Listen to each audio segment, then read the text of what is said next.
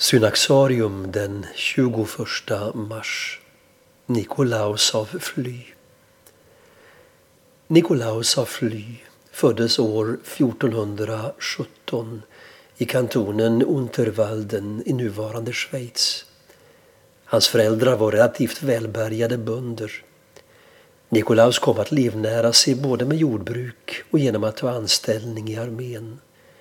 Det sägs att han slogs med svärdet i ena handen och rosenkransen i den andra. 30 år gammal gifte han sig med en from farmardotter, Dorothy Wiss.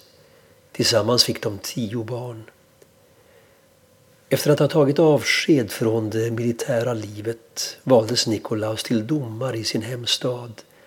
En roll som han tjänade i under nästan ett decennium. Men en dag fick han en vision. Han såg en vacker lilja som blev uppäten av en häst.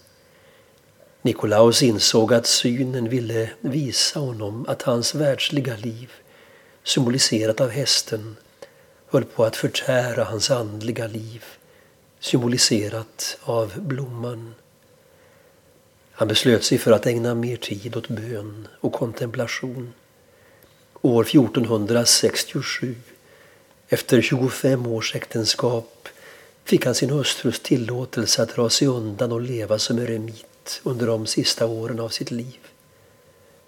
Hans fromhet och vishet blev snart känd över hela Europa.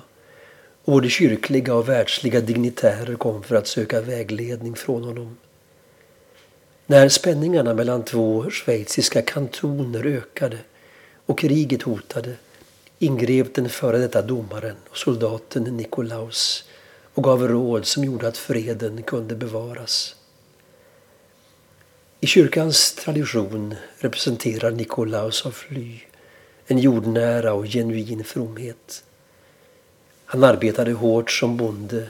Han fick hedersuppdraget att vara domare i sin hemby och han hade en stor familj som han älskade.